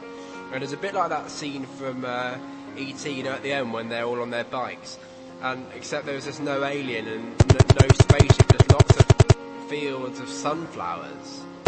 And I sped it. Bike talk. Hey, this is Dan. Hey Dan, you're on the air. How you doing? I'm good, really good. Well, you've got this uh, organization called 88 Bikes, and uh, w- I'd like you to tell us about it. Sure. Uh, 88 Bikes endows uh, villages, ashrams, orphanages, centers, schools uh, in the developing world with uh, with bikes for all the kids. We we select locations that are rural, uh, typically where the kids have been through you know a lot. They're usually orphans or been rescued from child labor, child slavery, stuff like that. And uh, we connect them one to one with uh, donors here in the states or Europe or elsewhere. Uh, so one person sponsors one bike for one child. Uh, we bring them bikes. We set up workshops, apprenticeships. Um, we give each child a picture of their sponsor when we give them the bike. Uh, so they get that sense of connection with somebody across the world that cared about them enough to give them a bike. On the flip side of the uh, the picture is a world map uh, where we show where the child lives, whether it's Peru or Uganda or Vietnam, and where their where their sponsor lives. And the, and the kids love that. They love to get this sense of connection with somebody, especially across the world. Mm. And how mu- how much does it cost to donate a bike? Each bike is 88 bucks, which is about what it costs to buy a uh, single speed, steel framed, uh, utilitarian kind of bike in uh, most of these uh, most of these countries around the world. And where do you buy them? We buy them locally. We, we're looking. We're, we're, we're working to uh, to work with local vendors uh, set up in different countries, especially you know uh, uh, bike manufacturers that have uh, uh, that are starting to do the bamboo bikes. Uh, there's a, there's a terrific uh, manufacturer in Zambia that's doing some some terrific work with uh, uh, with some really rugged steel frame bikes. Uh, we buy the best bikes we can. Um, sometimes we buy them from the bike store uh, shops there in the in the area. We we try to buy bikes that are common to the region, so they're not the targets of theft. And we always buy the best possible bikes. We don't we don't bring the bikes in because of parts issues. Um, if you if you import a bike, a it's a th- target of theft because it usually looks different, um, and if something breaks, it's very difficult to get the replacement parts. So we we source the bikes internally. So how did you get started? Well, that's a that's a good question. a few years ago, my brother and I we uh, went to Cambodia together, and uh, my brother's a doctor, and uh, I was working on a documentary, and we thought it'd be really fun to ride our bikes across Cambodia, and uh, we uh, uh, uh, just, I thought it'd be kind of neat at the end of the trip to give our bikes away to a couple lucky kids. So we found an orphanage via some friends of mine at National Geographic, and we thought that'll be great. But we found out there was 88 kids at the orphanage, which of course meant that 86 kids are going to feel pretty left out, and we couldn't let that happen. So we partnered with our friend Nick. You, you know Nick, of course, Nick Rouse, uh, social media entrepreneur in New York. He, we launched a website and uh, started collecting one-to-one donations from individuals to get bikes for all the kids. And within four days, we had all the donations we needed, and they kept pouring in. And then three weeks later, a month later, Jared and I were in Cambodia, and uh, we visited the orphanage and uh, gave bikes to each child. And the level of happiness that was exhibited by those kids was just off the charts. It was it was unbelievable. It was just a tsunami of happiness, and we knew right then that we'd have to do this again. If you could somehow contain that happiness and use it to power, uh, you know, power plants.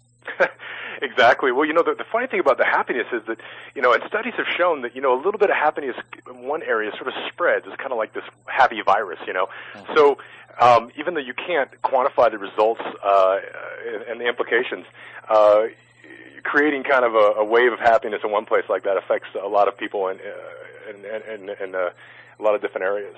Yeah, that's great. And um, I guess it's a lot of a lot of little things that add up to uh, to you know stability for a region.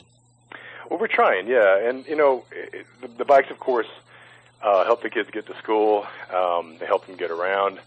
Um, in some cases, they may be able to develop careers as bike mechanics. Uh, but at the end of the day, what we're most concerned about is the kids being happy. And if the kids are happy and the bike gives them that sense of autonomy and freedom and uh, happiness and, and health, of course, that all of us that enjoy our bikes here and around the world enjoy, then um, uh, you know, th- then we've succeeded. So you have two brothers, I have two brothers, yeah. and one's a doctor and one's a social media entrepreneur.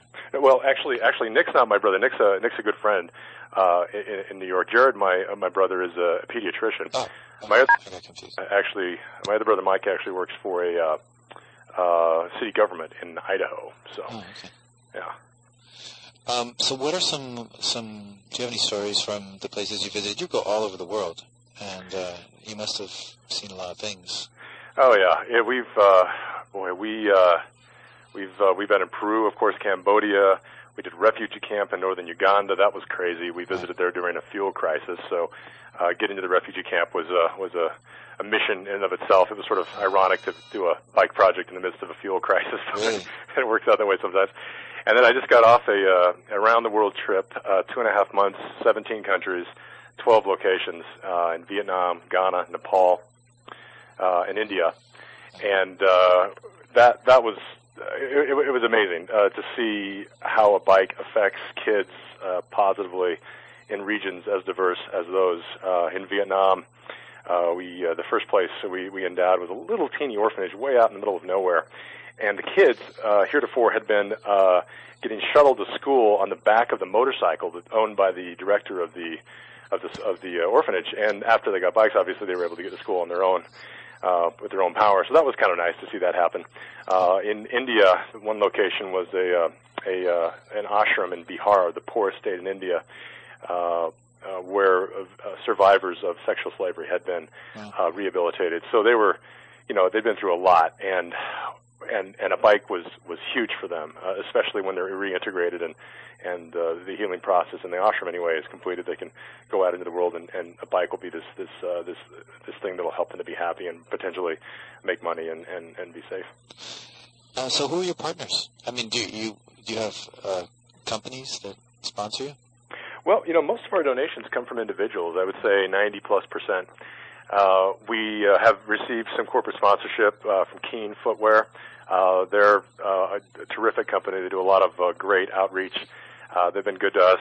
Um, we we always partner with NGOs on the ground uh, that uh, have uh, long-term relationships with a lot with a lot of these sites, and uh, we we partnered with on this around the world trip, this Project Four as we call it, um, an organization um, uh, called Free the Slaves out of D.C., which uh, has uh, endeavors throughout the world working with kids that have uh, been rescued from slavery. Uh, so we worked with those guys. We worked with an organization called Touch a Life, um, also working uh, with uh, uh, emancipated children, um, and uh, uh, we worked with Andean Outreach, this uh, this uh, um, NGO in Peru, uh, as well as a few others. And how many bikes have you given away? Do you know? Well, we're probably up around. I mean, we're not talking gigantic numbers here. We're all volunteers, and uh, nobody's getting paid. Um, it's it's probably about 700 at this point. But this year we're we we're expanding exponentially. We're, we've we've been doing quite well, and it's it's just so heartening to see the kids happy, and, and we're trying to do as much as we can. So this year we're probably going to do around a thousand, maybe two thousand bikes, and so if we talk next year this time, the total so- figure would probably be well over two thousand. And if people want to donate, they can go to 88bikes.org, right?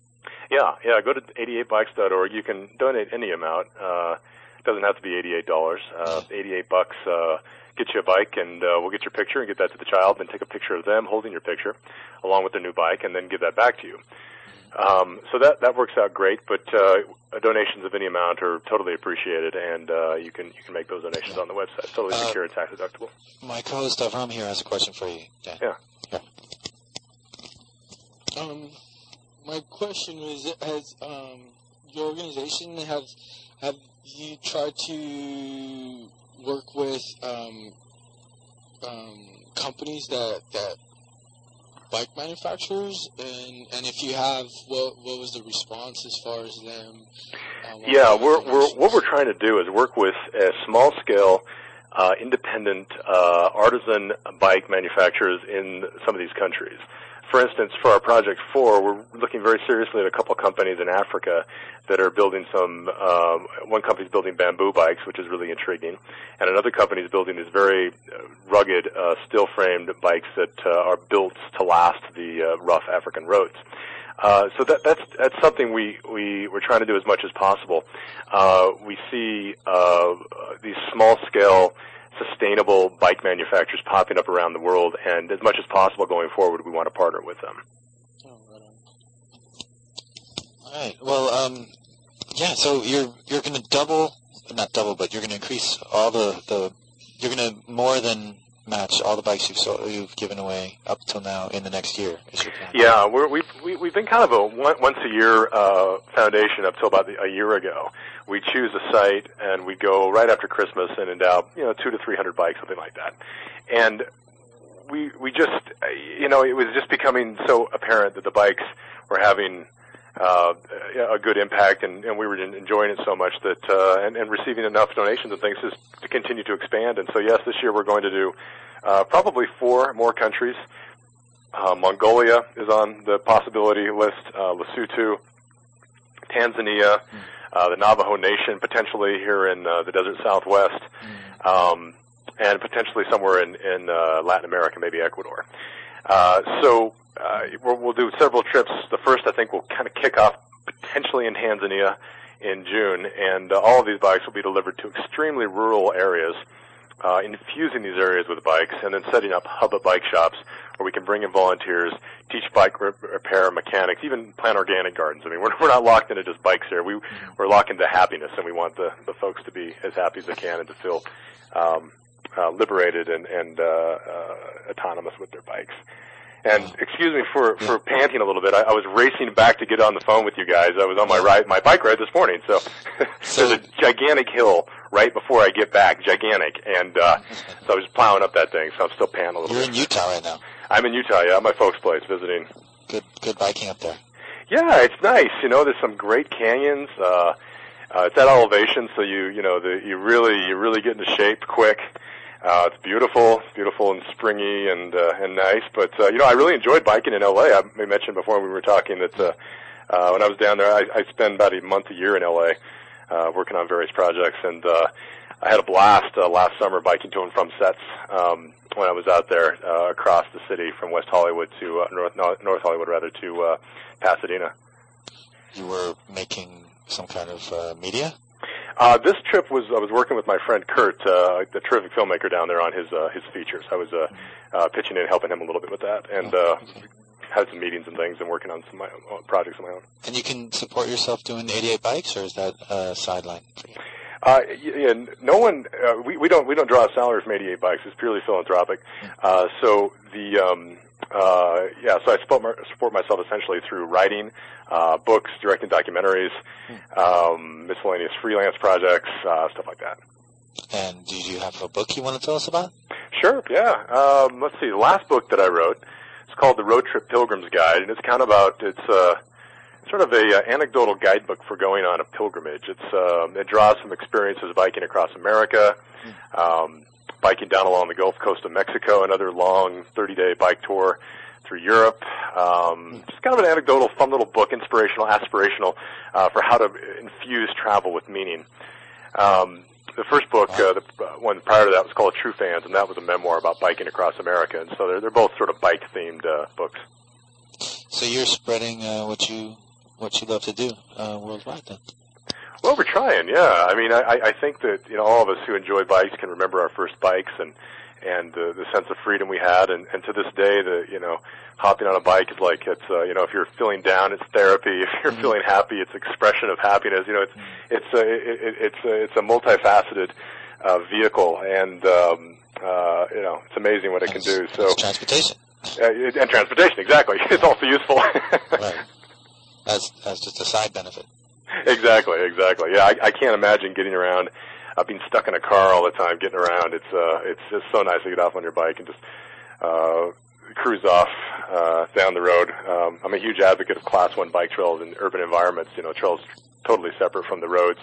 Uh, getting one of those in a in a big city, finding one of those well maintained in a big city where you don't have to deal with traffic, it's it's just such a it's such a uh, uh, uh, it's wonderful. You know, you find one of those guys that you can get on and just go.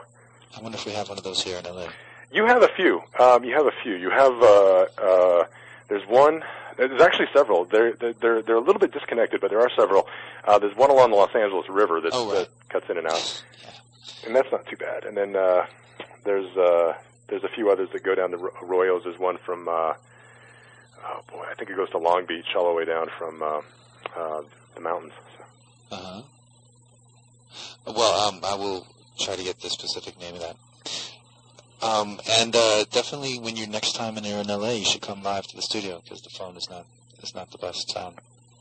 I'd love that. Yeah, I uh, may be down there in June, and uh, yeah, it'd be great to see you guys. All right, great. And listen to kpfk.org for your interview. Cool. Thanks, Dan, and Hey. uh, you're doing great work. Well, thanks a lot. I really appreciate having me on. And uh, you gonna get a ride in today? Yeah, I am. I'm gonna ride home from the studio at least. Super. All right. Well, enjoy. Be, be safe. Okay, you too. Okay. Thanks. see you Bye. That was cool. Yeah, that was pretty cool, man. That's amazing. Man, uh, yeah, life life must be difficult out there. I think. I mean, I don't, I don't know. You know, I, Yeah. I've lived poorly, hmm but um, I mean, they're obviously like v- very much more impoverished out there. Yeah. Um, I could only imagine. I, I don't know. You know, I've I've met a few uh, individuals in my time that um, are hun- hunter gatherers. I, I believe they identify themselves by. Basically, it's just individuals that decide to um, leave society behind and, and go and live out in the in, in the wilderness, you Yeah. know, or whatnot. And um, That's hard. Well, I, I, I don't know. You know, it, it's definitely like anything else. You know, when people, I just think, oh, like, oh, that's a bum or whatever, you know, or that homeless person he's homeless because he's a bum or this and that. I'm like, you know, because he didn't want to work or something like that. And I mean, I, I got to argue that point because. I mean, whether even if you're just sitting down there spanging, you know, asking for change, or you're walking around collecting cans or whatnot, and if you have a trailer, you can collect cans on your bike too. Like that's pretty cool. But you know, it's all work, man. It's all work, and I'm thinking, you know, even hunter gatherers, like it's it's work. It's work. They have to, you know, the if you do not work in some form or way, you will go hungry and uh, and, and and diminish. You know, like there's always something that, that has to be done in order to for one to sustain themselves. But well, um, and back to sustainability. Yeah. So, but we are uh, at the end of time, at the end of our time, not the end of the of time itself. So, 12. so thanks for coming, Avram, and uh, Thank you for having me. yeah, maybe we'll come on again sometime. That was a good talk. And kpfk.org is where the podcast happens. This is bike talk at killradio.org. Our contact is livebiketalk at gmail. Whoop, whoop.